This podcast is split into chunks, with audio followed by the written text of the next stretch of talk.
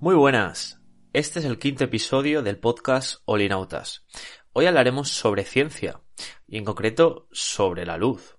Nos vamos a poner en la piel de un hombre muy sabio del siglo XVII, que es Isaac Newton, un científico muy reconocido en la sociedad actual. Newton postuló unas ideas sobre la propia naturaleza de la luz. Os voy a leer un fragmento suyo.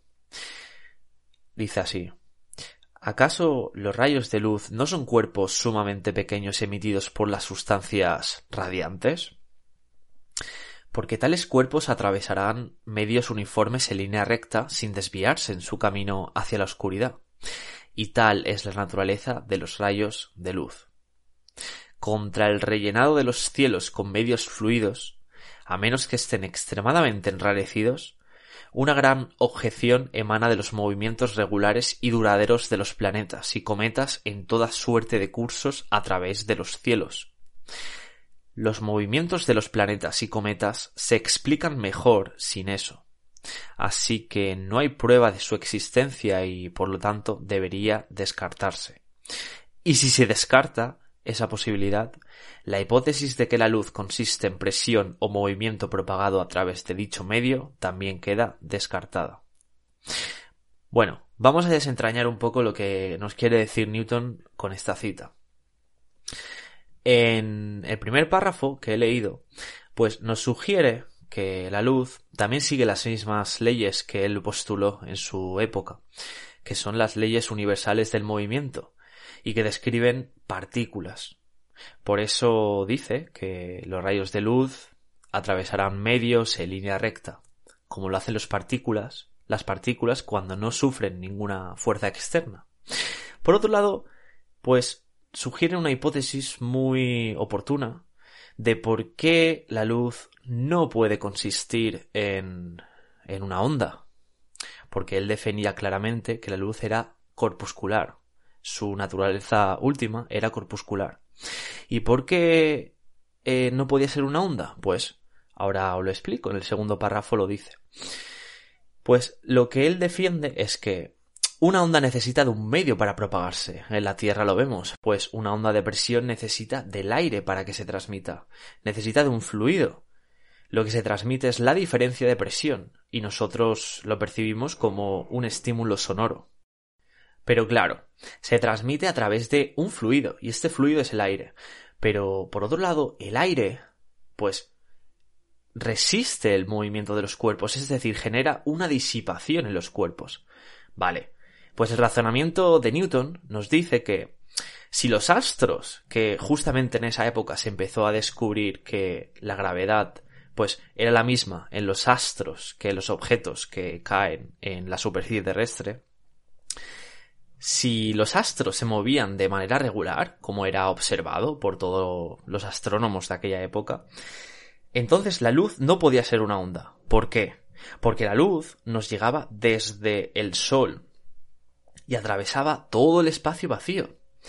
Pero claro, si fuera una onda, el espacio vacío debería ser un fluido, porque, claro, una onda debe transmitirse por un medio. Ese medio debería ser un fluido, como todo lo que percibimos en la Tierra.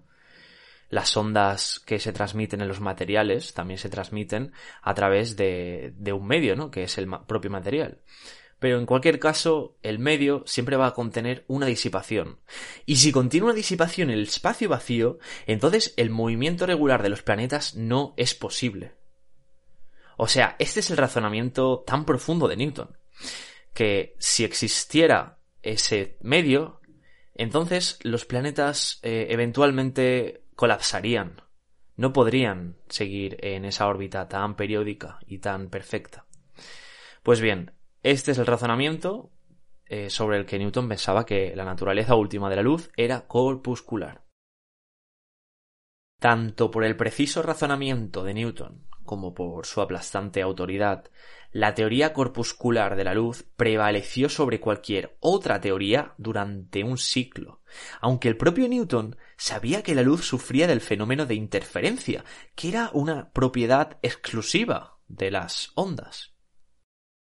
Si tiramos una piedra contra un lago en calma, la perturbación generará una onda circular que se propagará por todo el medio acuoso. Dicha onda estará caracterizada principalmente por su velocidad de propagación, es decir, a qué ritmo se expande la circunferencia, y la amplitud de sus valles y crestas, es decir, cuánto se eleva respecto a la superficie del lago. Si la observamos de lado, veremos su amplitud, pero si lo hacemos desde arriba, veremos su propagación. Thomas Young nació un siglo después y fue médico, eminente traductor de jeroglíficos, pero la física era su principal inclinación.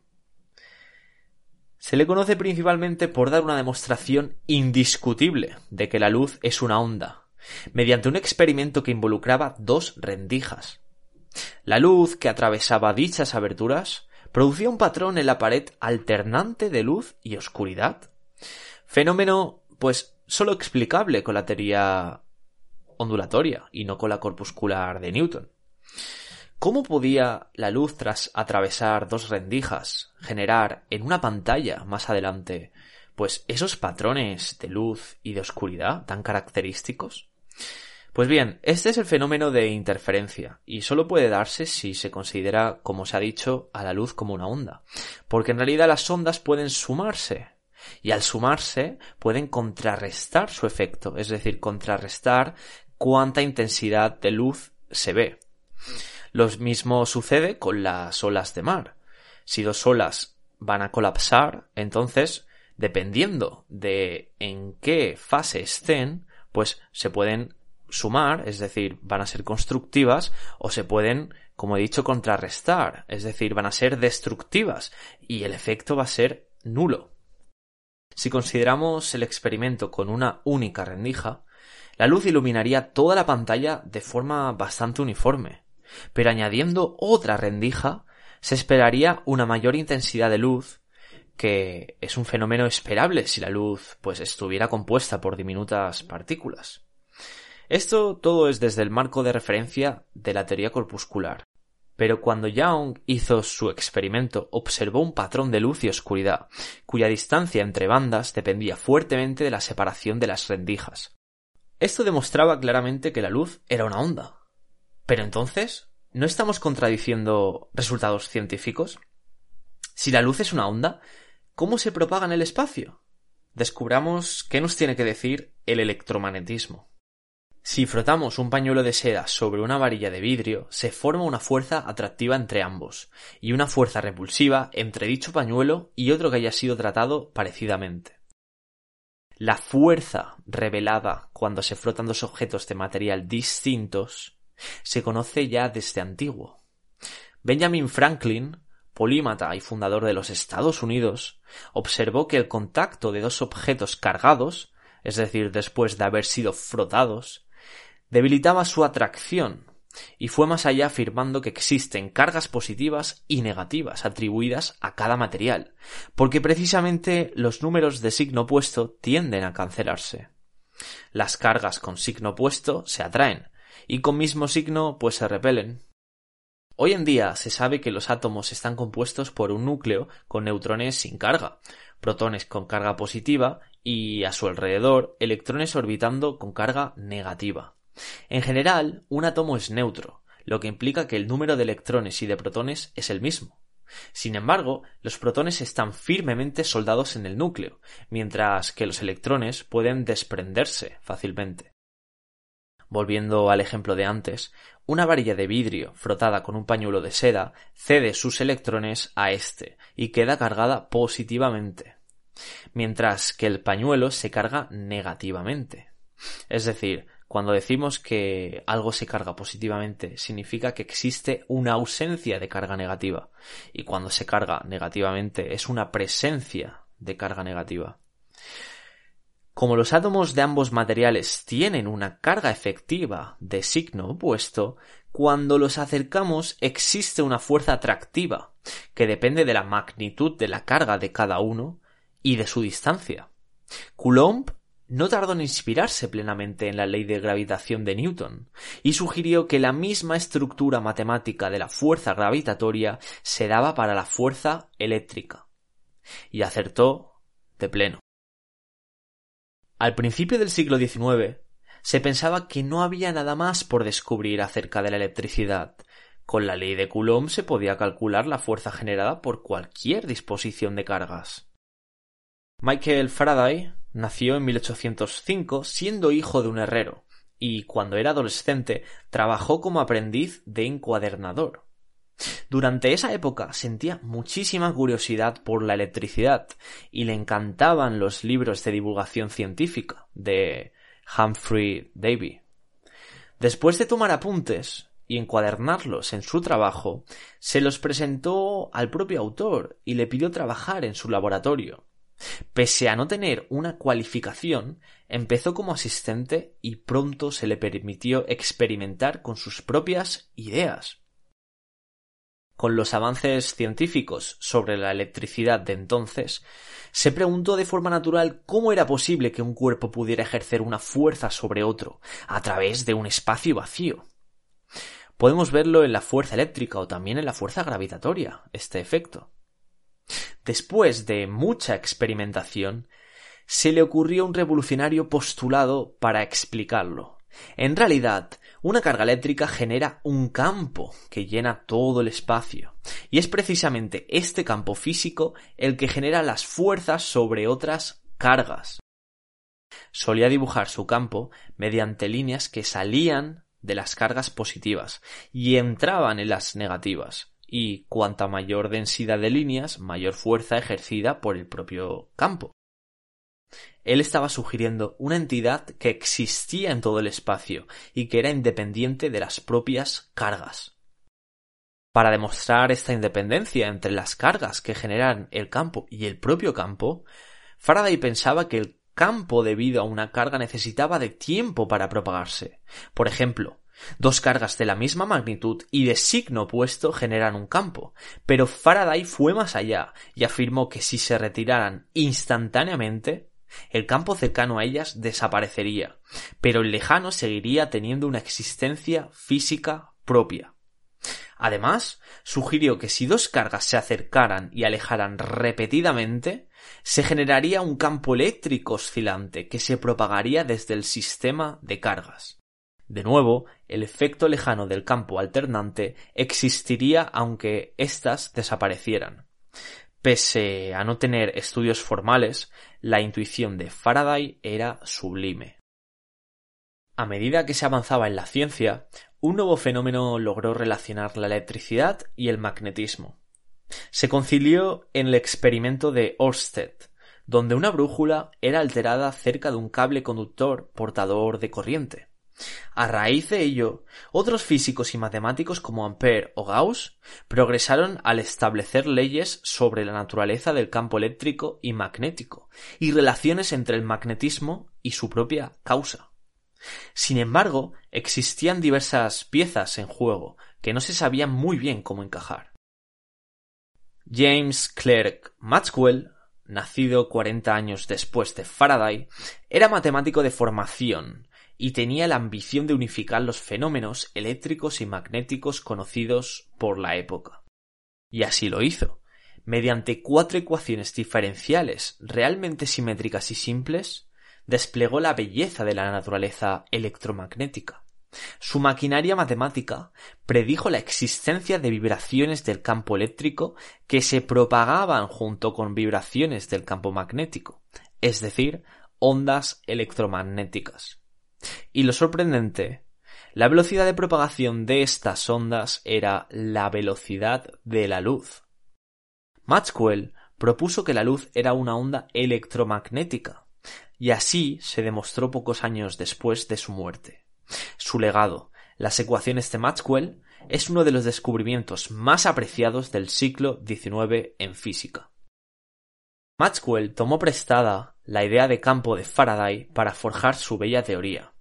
Actualmente, las teorías más fundamentales de la física están formuladas en relación a campos. Por ejemplo, el modelo estándar de la física de partículas describe la estructura fundamental de la materia y el vacío mediante una teoría relativista de campos cuánticos. Dado que casi todas las pruebas experimentales de las fuerzas descritas por el modelo estándar están de acuerdo con sus predicciones, hoy en día es una de las mejores descripciones de nuestra realidad. Como predijo Faraday, la oscilación de cargas produce radiación electromagnética. Es precisamente la frecuencia de oscilación, es decir, cuántas veces vuelve al mismo sitio por unidad de tiempo, la que determina la frecuencia de la onda producida. El espectro visible es el rango de frecuencias que el ojo humano puede detectar. Las frecuencias altas producen luz ultravioleta o violeta, mientras que las bajas producen luz roja e infrarroja. En general, cuanto más energético sea un fenómeno que haga vibrar electrones, mayor será la frecuencia de su emisión. Alrededor de esa época empezaron a surgir una cascada de aplicaciones para ondas con distintas energías, como la comunicación a distancia mediante ondas de radio o la radiografía mediante rayos X. Toda esta serie de aplicaciones revolucionó enteramente a la sociedad. Pero más allá de lo práctico, las fuerzas entre átomos son esencialmente eléctricas, y cuando tocamos a alguien, la presión de nuestro contacto es una fuerza eléctrica. Los electrones de nuestras manos repelen a los electrones de la otra persona. Las fuerzas eléctricas están presentes en la cohesión de los átomos de la materia sólida, en las reacciones químicas y, por lo tanto, en toda la biología. Nuestros sentidos están sustentados por la electricidad. Los procesos cerebrales que me permiten hablar ahora mismo son electroquímicos y, en última instancia, también eléctricos. Entonces, ¿es esperable que los mecanismos del cerebro sean explicables a partir de su causa última, la electroquímica cerebral? ¿Será nuestra conciencia un fenómeno que emerge de la intrincada cohesión de las fuerzas eléctricas? ¿O es algo más que electroquímica? Ahí dejo la pregunta. Bueno, aquí finaliza el quinto podcast de Olinautas. Espero que haya proporcionado nuevo conocimiento porque me parece bastante interesante este tema. Simplemente estamos poniéndonos en la piel de los grandes científicos que intentaban desvelar su realidad. Y empezamos con Newton, donde él sugería, sesgado por sus propias contribuciones a la ciencia, que la luz era un corpúsculo. Pero luego vino Young y nos dijo, mediante su experimento y de forma indiscutible, que la luz era una onda.